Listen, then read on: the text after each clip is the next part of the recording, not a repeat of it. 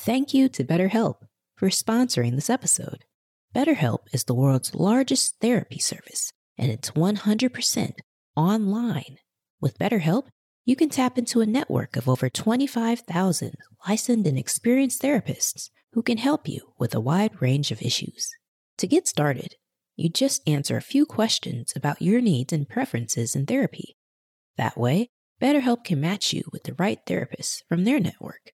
Then, you can talk to your therapist however you feel comfortable, whether it's via text, chat, phone, or video call.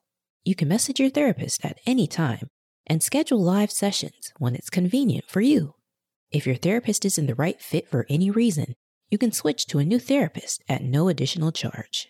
With BetterHelp, you get the same professionalism and quality you'd expect from in office therapy, but with a therapist who is custom picked for you. More scheduling flexibility and at a more affordable price. Get 10% off your first month at betterhelp.com slash adulting101. That's better, H-E-L-P dot com slash adulting101. This is the big thing with the Fresh Start is while you're going through this process, they are essentially allowing financial aid administrators to award federal student loans and Pell Grant and the free federal money to you to go back to school while you are working through this Fresh Start program. That is perfect. Take advantage of it, people. Yes. Overall, I hear the whole theme song of money, money, money, money, money in my head. So that's excellent.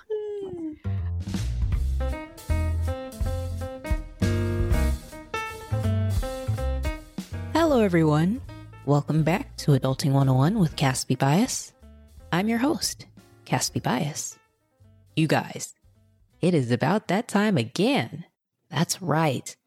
This is the season three finale of Adulting 101 with Caspi Bias. Thank you all for listening. It all means so much to me how you all continue to tune in every week. You're all awesome. Thank you, thank you, thank you. Now, to wrap season three up, the topic that I have for you all today is starting to pay student loans off after college. One of the big things you need to take care of when you leave college is to start paying student loans when payments are due. But when exactly does that period of time begin? What if you don't have a job just yet to pay off those loans? And what are your options through this process in general? Joining me on the show today to discuss these very important questions and more is Tamika Bybee. Tamika is a higher education professional who is passionate about financial literacy. She's the Director of Financial Aid at Howard Community College. Consider supporting the show by becoming a patron. In addition to helping the podcast show out, you'll get exclusive access to sneak peeks to upcoming episodes, bonus audio content, audio archives, and more. Check out the show notes for more information. Tamika, thank you so much for coming on to Adulting 101 with Caspi Bias. If you haven't already, check out the new Adulting 101 with Caspi Bias animated series. There, you can review a few captivating moments from each episode in animated form. Check out the show notes for a link to the series. I want to go ahead and say hello to our audience and hello to Mika. Hello. nice to have you on the show. Thank you. I was wondering if you could give our audience um, a little bit more of a background on what exactly happens after college once they have taken out student loans. What happens after that? What all goes into effect? There's a few different things that go on with student loans. And first, I want to preface this by saying that there are different types of student loans. So you have federal student loans that are backed by the Department of Education. Then you have private student loans that are through private companies such as a, a bank like a PNC or a, you know, Bank of America or even Discover. Sallie Mae still do private student loans. They're called Sallie Mae Smart Option Loans. And those are not backed by the federal government, by the Department of Education. So those private student loans do not have the same benefits benefits that come with a federal student loan from the Department of Education. Oh, yes, I definitely, me and Sallie Mae were, mm, yeah. In my experience, I find that a lot of people who are borrowing the, the private student loans are either going to private institutions. The private institutions are exponentially more expensive than your public institutions, or they are taking out these private student loans just out of ignorance, not knowing the benefits that come or that are associated with a federal student loan. So, moving along the track with the federal student loans, what you can expect when you graduate is um, most people have a grace period of about 30 days. And then after that 30 day grace period, then you go into repayment. For those who do not know, what exactly is a grace period? It's like a period with which, after you graduate, you have like a breather almost where you're, you're not expected to make any payments for 30 days. So after that grace period is up, then you go into repayment. So this is where it can get kind of sticky with federal student loans in particular. There are various different payment plans that you can select for your student loan repayment. There's a standard, there's a graduated, there's um, income driven repayment plan options. So there are a few different types of payment plans under the umbrella of income driven repayment plans. So, as far as income driven repayment plans, I'm assuming that's just driven based off of the income that you're bringing in at the time? Yes, for the most part. That's one of the factors. The other factor is when you took out student loans. So, for instance, the pay as you earn is not available to people who borrowed after a certain year, but the pay as you earn is only available to borrowers after a certain period of time. But the income contingent and the income based repayment plan those are plans that are available to any borrower. And so with the income base, you can't just like say, oh, I want the income base over the income contingent. There are subtle differences with regards to how the monthly payment amount is determined with both of those. So with the income contingent repayment plan, your monthly repayment amount is 15% of your discretionary income. And there's a formula that the Department of Ed uses to determine discretionary income and that 15%. With the income based repayment plan, it's only 10%. That's why you can't just choose the income base. And you get on an income base if your payment amount is going to, according to the Department of Education, is going to cause a hardship.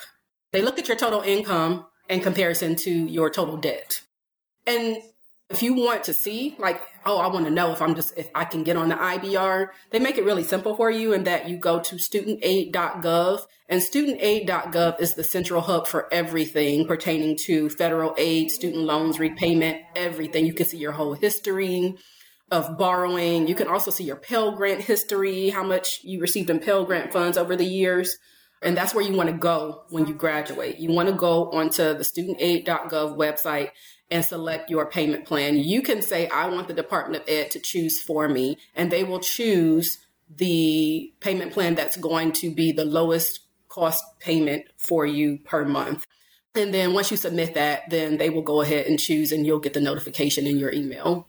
Are you able to change between one over the other? Let's say if your circumstances change later on? You absolutely can change. You can switch up I always encourage people to speak with their servicers because there are some repayment plans where there are like stipulations as far as like going back and forth. There may be some other things that you need to consider with doing that. So that's why I always tell people to reach out to their servicer because they actually can see all of the information and can go through it with you. I also encourage people to go back to their school so they graduated from. The financial aid offices typically will assist graduates if they have questions regarding their student loans, payment options, and things of that nature. After you have determined that, there are some other things that people should be aware of, and this is all spelled out in your exit counseling. So if you borrow and once you graduate, the school is required to send you a notification to do an exit loan counseling. And in that exit loan counseling, some of the things that they talk about is repayment options, but then they also talk about some of the other benefits that are available to you as a federal student loan borrower that's not available to people who borrow private student loans. So some of those benefits are like a forbearance or economic hardship deferment. So if once you graduate, like a lot of people, you find that you don't have a job and you are out pounding the pavement, sending resumes out, or even if you have a job, but it's not in your field, or maybe you're not making the type of money that you thought you were going to make, or maybe you're just, you know, in between and trying to figure out what you want to do and your paychecks are not that big. They're not it. you know, we've all experienced that graduating, you know, with a bachelor's degree. I know I did. Same here. But um that economic hardship deferment will defer your payments for X amount of months, however long you need to defer it while you're looking for a job. And it will pause interest accrual on your subsidized loan. Unfortunately, if you took out an unsubsidized loan, there's three different types of federal student loans. There's the subsidized loan, which is subsidized by the government, which means it does not accrue interest while you are enrolled at least half time in school. There is an unsubsidized loan, which is not subsidized by the government. So as soon as it hits your account, even while you are enrolled in school and taking classes, it starts accruing interest. And then there are the plus loans. There's a, a parent plus loan, which a parent can take out for their child to pay for college. Then there's a grad plus loan, which the individual can take out to go to grad school to get a master's or a doctoral or whatever it is that they're doing in graduate school. So when you elect for an economic hardship deferment, that will stop the interest accrual on these subsidized loans that you took out. That's great. A little bit of a relief from there. Absolutely. The savvy students will only take out subsidized loans for that reason.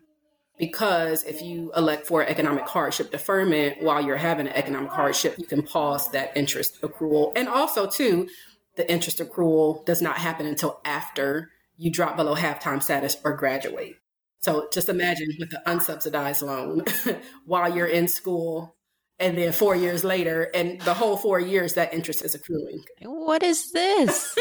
and it's capitalizing, which is why you see the memes. You know, people are like, "Oh, I only took out twenty thousand dollars. I paid twenty five thousand dollars, and now I still owe thirty thousand dollars."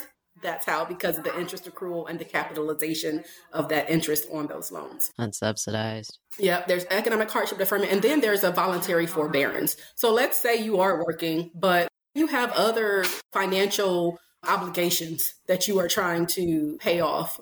You know, it could be maybe you are caring for somebody else. There's a voluntary forbearance as well. And you can elect for that voluntary forbearance, which will pause your payments it's a little different than the economic hardship deferment in that you will still accrue interest, but it will pause those payments for you while you are getting your financial life together. And then there's other options with the voluntary forbearance. You can completely pause everything. You can elect to make interest only payments. You just have to work through whatever your situation is with your servicer, and they will give you all of the options available to you with regards to the voluntary forbearance. And then there's some other forbearances and deferments as well for like um, military or if you are volunteering for like with the Peace Corps. All of these benefits are available to you if you, for whatever reason, are just not in the position to start making payments on your student loans. What is the follow up with that um, for those who have private student loans?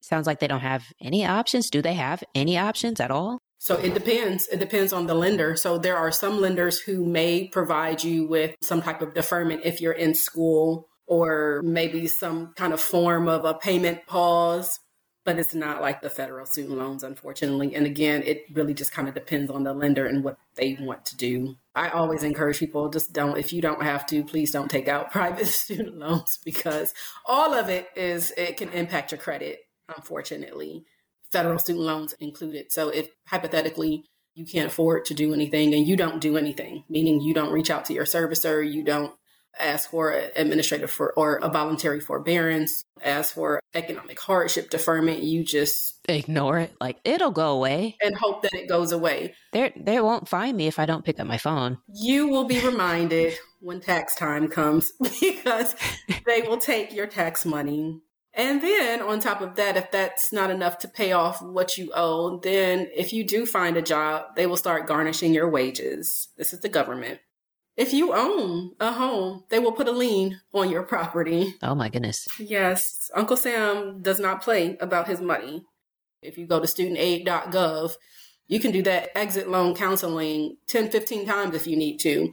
There's a lot of good information in there. And even if you don't want to do that, at least just reach out to your servicer and have the conversation because they will say, okay, well, here are the options available to you. Right. They'll try to help you out as much as possible. Mm-hmm. And, you know, it's really just about making those informed financial decisions. You want to be informed if it's overwhelming, which I can see how it could be overwhelming to somebody, and you just want to talk to somebody, maybe get little nuggets to gently guide you in the direction that you need to go. Reach out to your alma mater, reach out to your college or university, talk to the financial aid counselors there. More than likely, they will be willing to assist you. And more and more colleges and schools are now adopting student financial wellness and literacy into their regular programming. So they extend those benefits not only to the students, but also to the alumni. And again, kind of going back to earlier in the conversation, like there's never a reason to get to that point because there's so many options that are available to you. So you first go into delinquency status, then you go into default status. And then at that point, your wages are garnished and taxes are taken and all of that nasty stuff your credit is completely destroyed. However, with that being stated, there's still ways for you to be able to get out of default or out of delinquency, particularly once you cross that threshold from delinquency to default. You no longer are dealing with your servicer. Like if you contacted your servicer because you see that you're defaulted, what they're going to do is they're going to refer you to the default resolution group, which is essentially like the Department of Education's collectors. So there is what's called well, first you can pay. You can pay your you can pay your loans. yeah. You can pay the past due. You can work out an arrangement with them to say, like, I know I'm past due on like ten thousand dollars, but I have five thousand dollars right now. That's a lot. right. Can we just say, you know, I'm settled, you know, on the past due amount, not the total amount, but on past due, if I give you this 5000 they'll work out some type of payment arrangement with you. Or the other option is what's called a loan rehab. You can rehab your loan. Essentially, you will work out an arrangement with a default resolution group on what amount needs to be repaid in order for them to deem it acceptable to get you out of default. The third option is consolidation. So if you are a student who have multiple student loans, right, and some of them are at a different interest, interest rate, rate, than others, right, different payment amounts. What you can do if you default on one of those student loans or even all of them, you can consolidate it into one so that it's one student loan.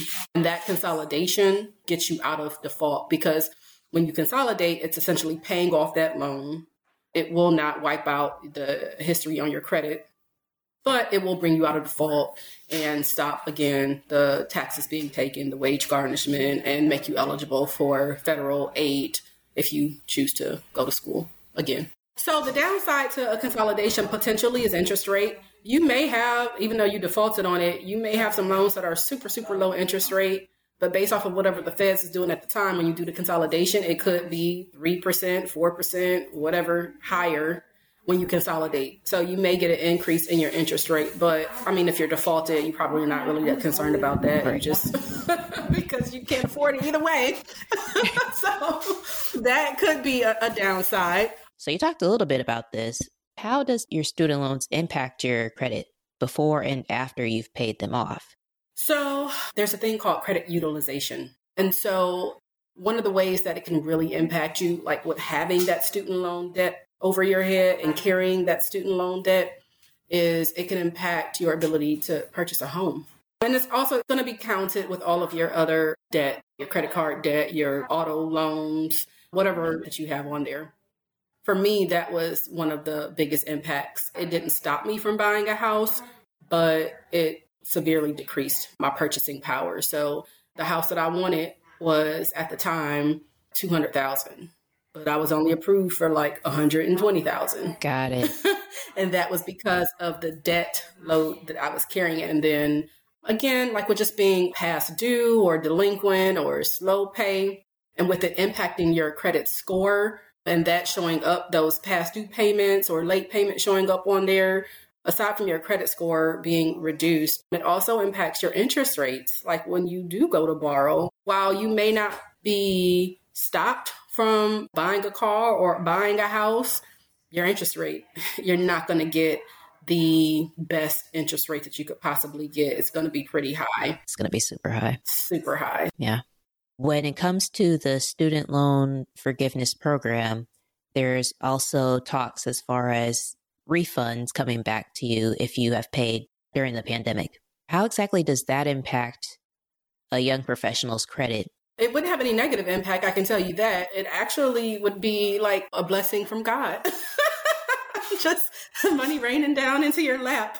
Like, for instance, so let's say you owe $10,000, right? Let's say you're eligible for the $10,000 loan forgiveness, and let's say you've been making payments these past two years, and in total, you've made, let's say, $5,000 in payments. When that $10,000 hits, it's going to pay the $10,000 off, and you're going to get that $5,000 back refunded to you. You'll just get a refund, and you can go use that however you see fit. That's awesome. Very great benefit as far as like how you say money raining down. That's excellent. Yeah. So, do these young professionals do they actually need to apply for the forgiveness program then, or does that automatically come onto their account? So, for this one time forgiveness, yes, you have to apply for it. If you don't, you're not going to get it. They're not automatically just unilaterally applying it to people's account because they want people to certify and attest to the income requirements, the limits, which is 125,000 for a single person and I believe $250,000 for a couple. That's the max you can make in order to qualify for this one-time forgiveness. That's perfect. Well, you've heard it here, folks. If you're in that situation, take advantage of that. If you are defaulted, they're still giving it to defaulted borrowers too. So it could help you. This could be something that will help you. What? Yes.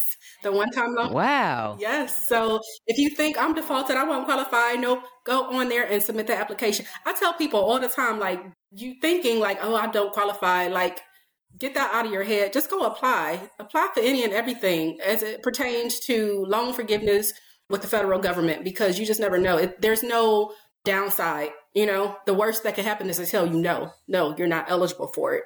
So go on there, submit that application. And then the other thing too I want to add, Caspi, is the Department of Education under the Biden administration, they've also implemented something called Fresh Start, and it is for defaulted borrowers.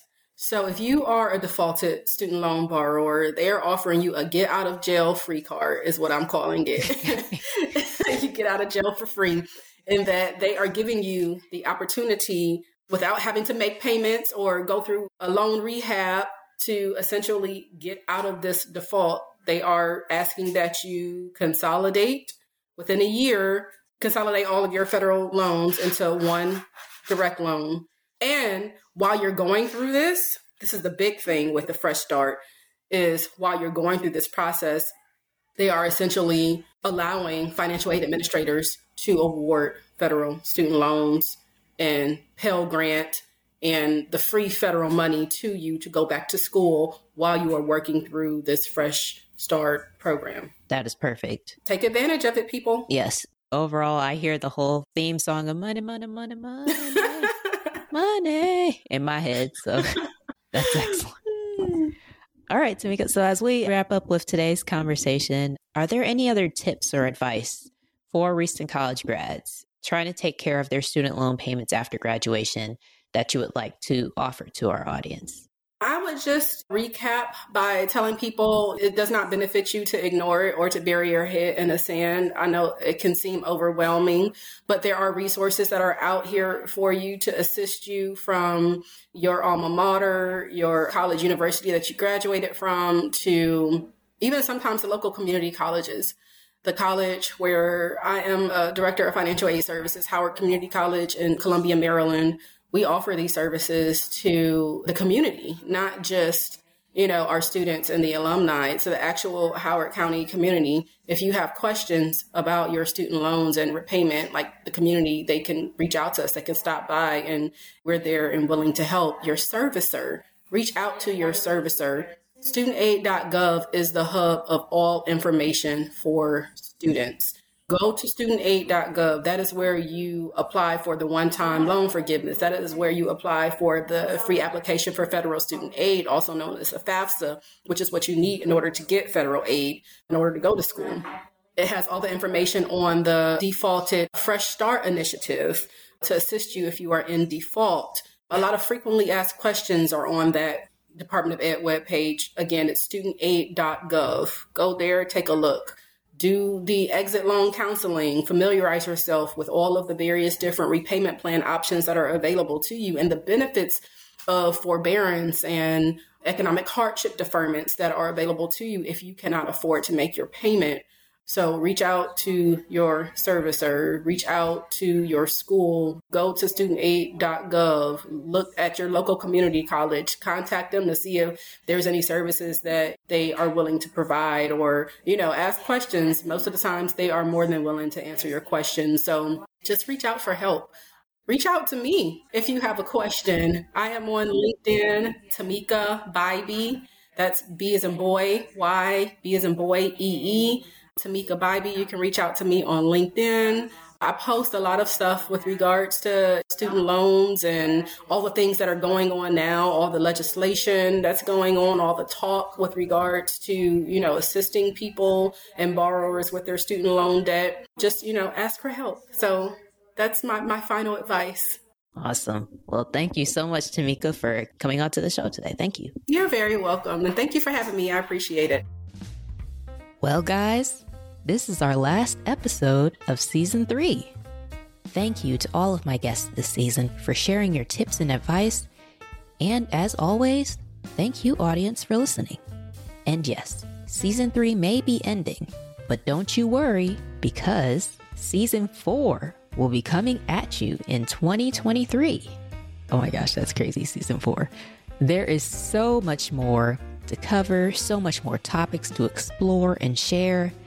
In the meantime, be sure to shoot me a message at caspielbias at gmail.com of names of guests or topics you'd like for me to go more into. Make sure you also subscribe to the show so you'll be the first to know when season 4 starts up. And if you haven't already, follow us at our new Instagram page at Adulting101 with Caspi. We'll be dropping news there too for when the new season starts. Until then, See you all in season four.